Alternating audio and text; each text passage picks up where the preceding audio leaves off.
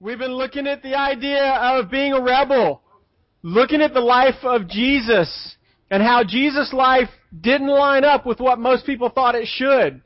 And three weeks ago, we looked at one specific thing. What did, what did Jesus do? That's two weeks ago. What's the first one? Jesus did what? That's week number two. He chose the wrong crowd. Yes. What about week number one? He changed the rules. Yes, exactly. You got, yeah, you're close, you're close. We looked at how he changed the rules, how Jesus said, I not come not to abolish the law, but to fulfill it, and how he helped or tried to help the religious leaders see that they were so focused on carrying out the letter of the law that they forgot about the intent of the law, that it was to understand and know who God was and know His grace and His mercy. And then two weeks ago, yes, we talked about choosing the wrong crowd. How Jesus, when you look at His life, Jesus spent a lot of time with people that everybody else told him he shouldn't spend time with. And how as Christians, we say we follow Christ, we're called to do the same thing. We're called to spend time around people that your friends, your parents, maybe even people at church would tell you, yeah, you don't really want to be around those people. And last week, what did we look at? Jesus did what? What's that? Wow, you got it in your notes there. Oh man, he's excited. Yeah. Jesus challenged authority. He challenged the authority of the religious leaders. Because they were talking to him about things, how you're not supposed to work on Sundays, and, and Jesus called him out and said, you know what, is it, is it wrong to heal somebody, to do good on a Sunday? Again, he's challenging the authority they had through the law. And see, Jesus, he wasn't doing all these things just, just to defy everybody. He was doing it because he was trying to help the people then understand that he was there to show who God really was and what God's intent was when he gave those laws and help them understand that the way that they were living them wasn't necessarily the way God intended them. And tonight we're going to talk about something else Jesus did. I posted it on Facebook. Did anybody see that? Tombstones. There are tombstones. Yeah. Something, something that Jesus did that I'm willing to bet most of us don't do is he chased the grave. like you weren't sure for what I was saying for a second there. He chased the grave. If you look at Jesus' life, every single thing he did, every single step he took, was leading him to the cross. He knew that from day one. That's where he was going. And you see, now we, we probably don't do that very often. I don't know about you guys, but I'm not a huge risk taker. I'll take some risks. Look at me like that. I'll take some risks. You know, I'll I'll jump off the side of a mountain as long as I'm strapped in. I'll ride a roller coaster that will probably make me throw up. You know, I'll do some things.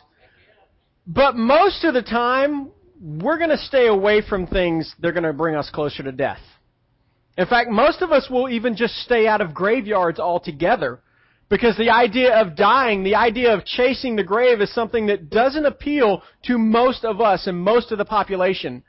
But there are some people that it appeals very greatly to. In fact, I wanted to show you this video. It's just a couple minutes long, but look at what some of these people do in their pursuit of chasing the grave. Go ahead and show that, Mr. Billy.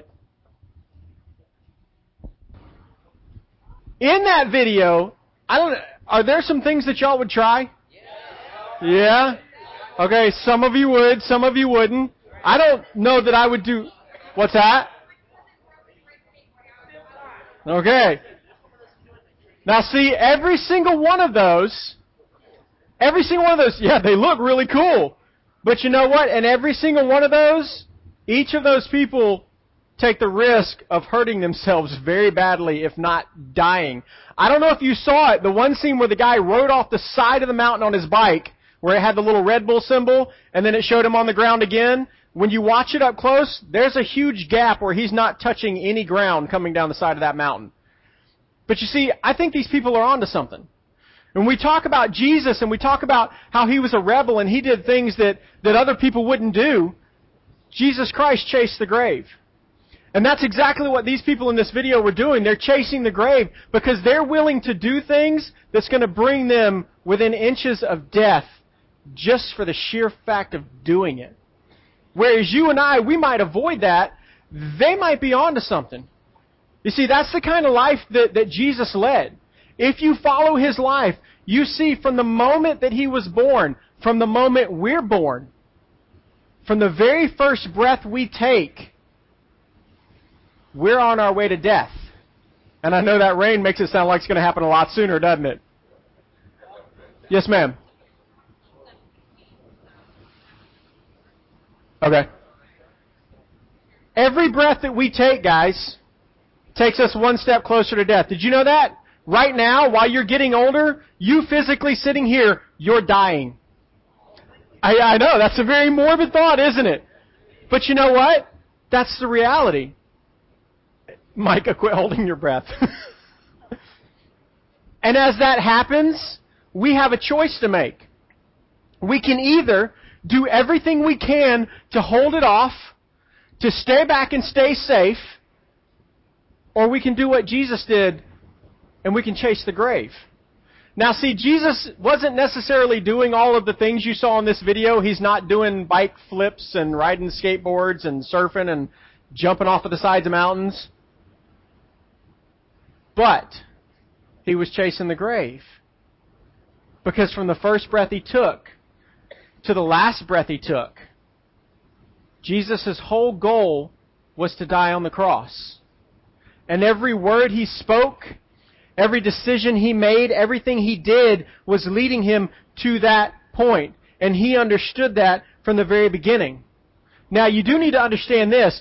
Jesus was fully God and Jesus was fully human. As God, as God, Jesus knew why he was here.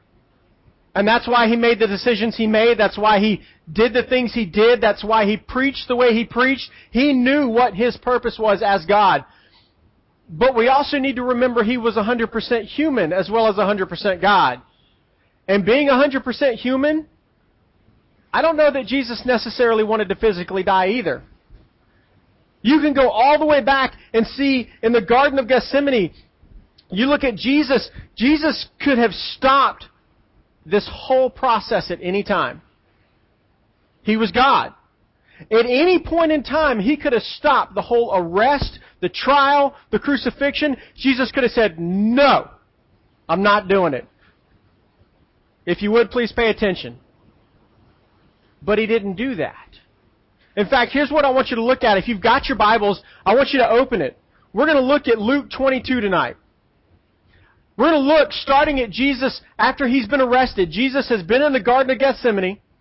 Jesus has been arrested by the Roman soldiers. And Jesus has been taken before the Sanhedrin. He's been taken before the religious leaders and the Pharisees. And they put him on trial. And look at what happens here. As he's going through this, remember at any point in time in what we're about to read, Jesus could have said, no. This is going to stop now. But watch what happens. Starting in verse 63 of Luke 22, here's what he says. Or it says, Now the men who were holding Jesus in custody were mocking him as they beat him. They also blindfolded him and kept asking him, Prophesy, who is it that struck you? And they said many other things against him, blaspheming him. He's standing there, probably kneeling there, and he's getting beaten. He's getting hit. He's getting slapped. Now, are we going to stand there and take that from somebody? No. And we don't have the power of God that Jesus Christ has. And yet he does nothing. And then it keeps going in the next verse. Verse 66 says, When day came, the assembly of the elders of the people gathered together, both chief priests and scribes, and they led him away to their council, and they said, If you are the Christ, tell us. But he said to them, if I tell you, you will not believe, and if I ask you, you will not answer. But from now on, the Son of Man shall be seated at the right hand of the power of God. So they all said, Are you the Son of God then? He said to them, You say that I am. Then they said, What further testimony do we need? We have heard it ourselves from his own lips. Jesus, God in the flesh, is standing there. He's been beaten. He's being accused of being a liar. If I'm in this situation, I'm doing everything I can to defend myself and stop this from happening because I don't want to die. That's not what Jesus does. Thank God Jesus is not you or I. Because what Jesus does is he sits there and he lets every single bit of this happen because Jesus knows where it's leading. His goal, his purpose is to end up on that cross for the sake of you and I and all humanity. And because that's his goal and his purpose, he is chasing that grave. He is chasing that tomb that they're going to put him in for three days. But he was still 100% human. Understand that. I don't think Jesus wanted to die as a human. Look at his prayer in the Garden of Gethsemane. It says in Luke 22, verse 42, saying, Father, if you are willing, remove this cup from me. Nevertheless, not my will, but yours be done. You see, Jesus is saying a prayer. He's in the garden. He's on his knees. He's asked some of the disciples to come pray with him. And as he separates himself, it says that he's spending time in prayer. And he asks God, if there is any way, God, if it's in any way possible, let this cup pass from me. God, if there is any way that I don't have to die, that's what that means. If there's any other possible way that your will can be accomplished and I don't have to go through this, let it happen. But then the God side takes over. He says, But your will is the one that needs to be done. You see, Jesus had an understanding that it wasn't his life that he was living, it was God's life that he was living. He knew from the beginning, from the very moment he took his first breath, that he was going to the grave and he was going for the purpose that God intended. And even though that human side, that flesh side that would tell you and I we need to preserve our life, we need to make it last as long as humanly possible, even though that's crying out here in the garden, Jesus still says, No. God, I want your will to be done. You see, Jesus, he understood where he was going. He could have stopped every single bit of this at any moment. Some of you who've, who've been to the camp at Snowbird, we're going this summer, you remember the skit that they did, I think it was two years ago, where they, they have this guy dressed up as Jesus, and they bring him in and he's bloody, and they take him and they beat him and they start to nail him to the cross, and all of a sudden he just says, No! They're not worth it. And he steps down and walks off the stage. What if that had happened? What if that had been Jesus' attitude? What if his attitude was to preserve his life and everything he could for as long as possible? We'd be in a world of trouble. But you see, Jesus didn't do that. And because he didn't do that, he calls us to follow him. Now understand at this point, when all this is happening, when he's standing before this religious leaders, understand what he's gone through. He's been beaten. And I've described this to some of you before, but I'll describe it again. They take him and they kneel him over a block of wood and they take a whip. But it's not just a regular whip. It's a whip that has a bunch of little leather fingers at the tip, little leather straps. And on each one of those straps is a piece of wood or a piece of bone or a piece of metal or something that is going to tear up flesh every single time it hits. That was called scourging. And they beat him. I believe, if I remember the number correctly, I think it was, was it 20 lashes? What's that? 29. 20, I think 30 lashes, I'd have to go back and look at. I apologize for not doing that ahead of time. I believe they determined that 30 lashes with one of these whips would kill a man. And he got 29. Right up to the edge without killing him. Every time those little fingers come up, they hit the back. And those little pieces of metal and wood and bone and whatever else they had tied to it, when that hits flesh, that doesn't just slide off. It grabs. And then every time they pull that whip back, it brings flesh with it. And it happens over and over and over.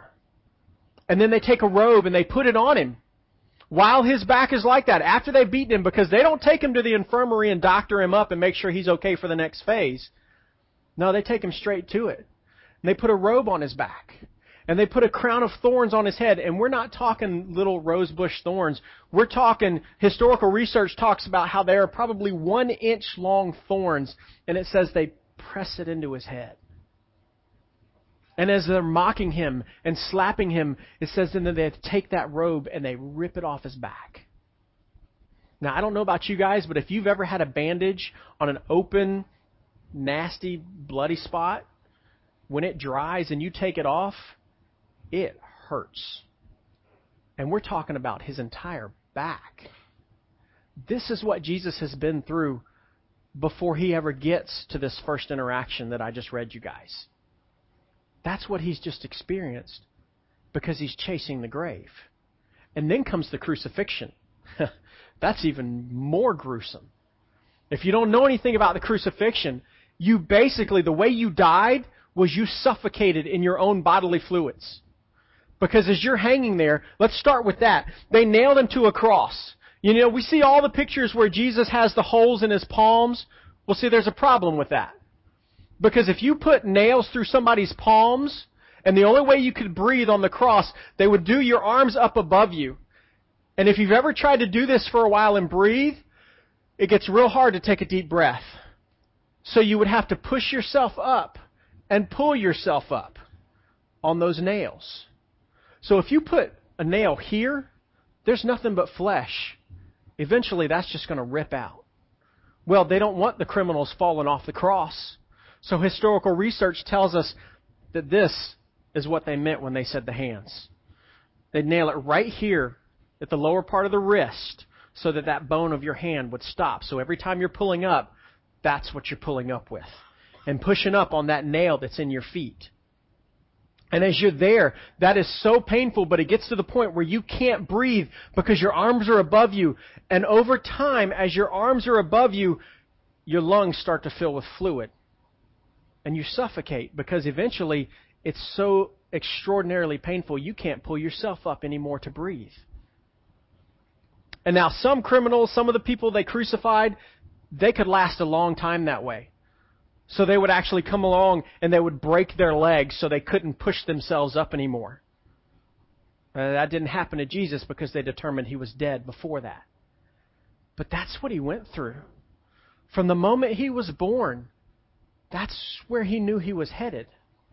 That's what he knew he was going to experience. He's God. God is omniscient. God knows everything. God knows your life and where it's going. He certainly knew what was going to happen when he came to earth as Jesus Christ. He chased the grave. And he did that for every single one of us. But you see, he tried to help the disciples understand that where he was headed and what he was getting ready to do is the exact same thing that we're supposed to do. Now, granted, you may not be arrested. You may not be beaten. You may not be hung on a cross. I hope not. I don't think they do that anywhere anymore. But you know what? You might have to take some risks. You might have to do some challenging things. You might have to be willing to give up some things in your life so that you can follow Christ the way He's called you to follow Him. That's what Jesus told the disciples. Way back in Luke 18, after he's been preaching and talking to the disciples, you've got Jesus talking to a ruler. And it says right here in Luke 18 verse 18, and a ruler asked him, Good teacher, what must I do to inherit eternal life? And Jesus said to him, Why do you call me good? No one is good except God alone. You know the commandments. Do not commit adultery. Do not murder. Do not steal. Do not bear false witness. Honor your father and mother. Now let me stop right there. Or let me go to the next verse says, And he said, All these I have kept from my youth. Now a lot of times we think following Jesus Christ and following what God wants us to do is that right there. It's following the list of rules. Okay, I did this, I didn't do this, uh, I might have thought about doing that, but I didn't do it. And that's the way we measure our devotion to Christ. How many times did we read our Bible? How many times were we in church? Did we do that secret sin that we hope nobody finds out about? Oh, we didn't do that last week, so it's okay. We're doing better. And that's the way we measure our relationship with Christ. But you see, that's not the measure that God uses. Look at what he says next here. In verse 22, when Jesus heard this, he said to him, One thing you still lack. Sell all that you have and distribute to the poor, and you will have treasure in heaven and come follow me. But when he heard these things, he became very sad, for he was extremely rich. You see, this, this rich young ruler, he came to Christ and he said, Hey, I've done this, this, this, this, and this. I'm a good Christian. What else do I need to do? And Jesus says, Well, that's great. Go sell everything. In other words, give up what you prize. You see, he was known as the, he wasn't just a young ruler, he's called the rich young ruler. His possessions, he walks away sad because money was important to him. Things were important to him. And when Jesus says, That's what I want you to give up for me, he goes away sad because he's not willing to give it all up and chase the grave the way Christ calls us to. You see, that may be hard for every single one of us, but what he wanted to do and help him understand is he had to be willing and ready to risk it all for the call of Jesus Christ. We do too. You see, we have a lot of stuff.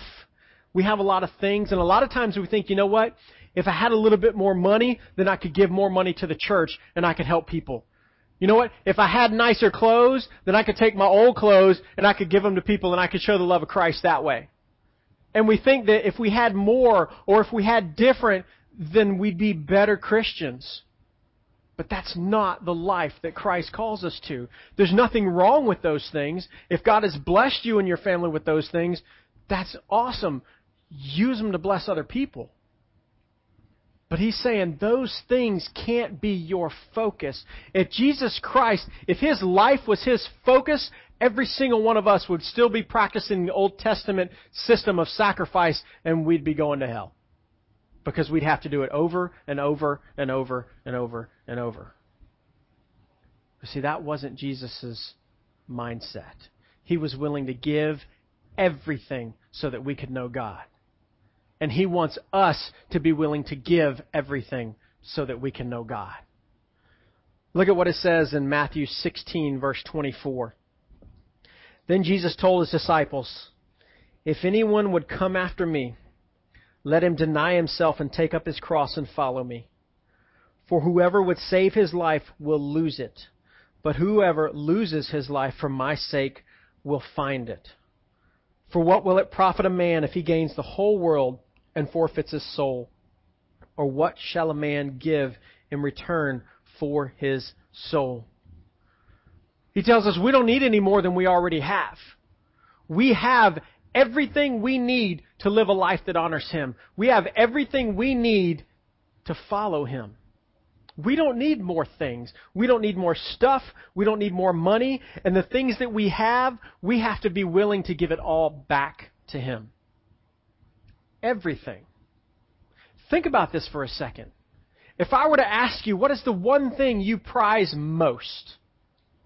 And it may be different for everybody in this room. What is the one thing that if God said, okay, I need you to give up that, what would it be in your life? Maybe it's your family. Maybe it's a boyfriend or girlfriend. Maybe it's money. Maybe it's cars. Maybe it's sports. It could be one of a thousand different things. I don't know. But would you be willing to give up that to follow Christ? You see, that's what he's calling us to a willingness to give up whatever. We've been blessed with so many things. And a lot of times we ask, okay, God, what is your will for my life? we're asking the wrong question. The question should be, God, what is the will, what is your will for the life you've given me that I'm supposed to be living for you? You see, because it's not our life. It's not ours. Every breath you take, you take because God has put you on a planet with an atmosphere that has the right amount of oxygen and other gases in the air so you can breathe. The reason you can walk is because God has made your spine as straight as He's made it and given you the ability to stand upright and move your feet and walk. Your very life, your heart beats because God made it beat.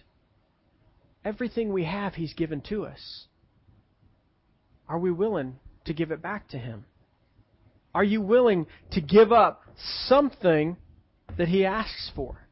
You see, Paul Paul writes a lot of great stuff in Scripture. And you guys are probably familiar with Galatians 2:20. Can anybody say it? Anybody? From memory? Galatians 2:20 I have been crucified with Christ. It is no longer Can you say it, Lindsay? Oh, come on. It is no longer I who live, but Christ who lives in me. And the life I live in the flesh, I live by faith in the Son of God who loved me and gave himself for me. Now you got it. You had time to find it and read it. Good job. But you know what? Yeah, it was on the screen too. Oh, see, sometimes I'm just testing to see if you're paying attention. But you know what? When Paul wrote that, guys, when we're a new creation in Christ, that means He created us. We belong to Him. Every part of us. If we say that Jesus Christ died on the cross for us, He died for our sins, and we've asked Him to forgive us, He has made us something new. And that something new belongs to God. We don't necessarily like to think about that. We don't like to admit it sometimes, but that's what it means. And a lot of us, we've consented to that with our heads. Okay, I know that. I know what that means, but that's where it stops. It never penetrates here. It never penetrates our heart and the way that we live our life. It never penetrates the way that we interact with people. It never penetrates the idea when God said, hey, that's causing a problem in your life. I need you to give that over to me. And we say, no, God, I got this one. I can handle it. But that's exactly what He's calling us to do. To be willing to give up every single thing. That's what Jesus Christ did. Jesus Christ chased the grave from the moment he was born to the moment he died. That was his goal. My question to you tonight is are you willing to do that? I'm not asking you to die.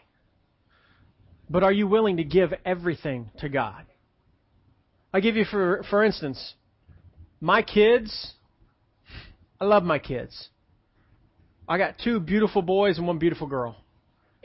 And I would do anything for them.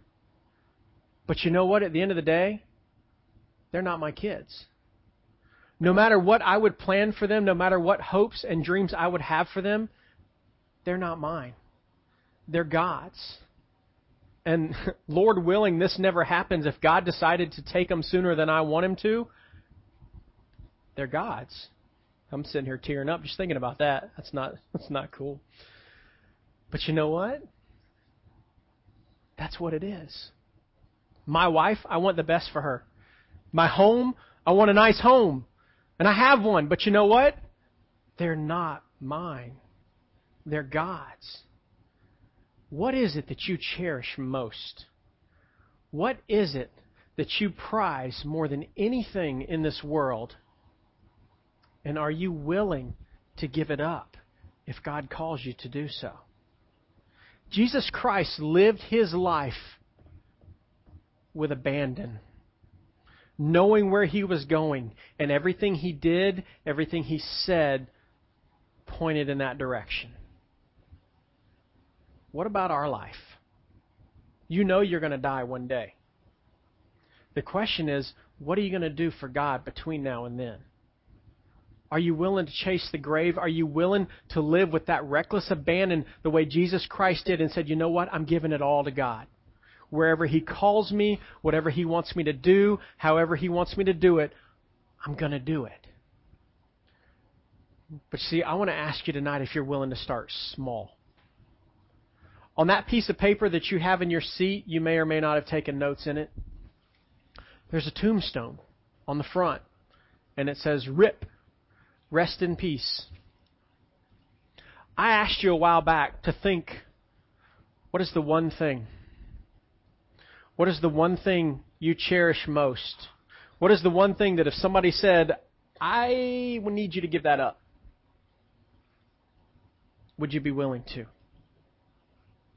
And I want to ask you, I want to ask you to bow your heads and close your eyes for a minute because I want you to talk to God about this. If you don't know what that is, let's just spend a minute in quiet and ask Him to show you. And then here's what I want to challenge you to do. If, and this is only if you want to, if you know what that thing is, are you willing to give it over to God? Are you willing to give it up so that you can live a life that honors Him? Because I'm telling you right now, if that is a priority over your relationship with Christ, then you're not chasing Christ, you're chasing that. And that is the thing you're serving, and that is the thing you're worshiping.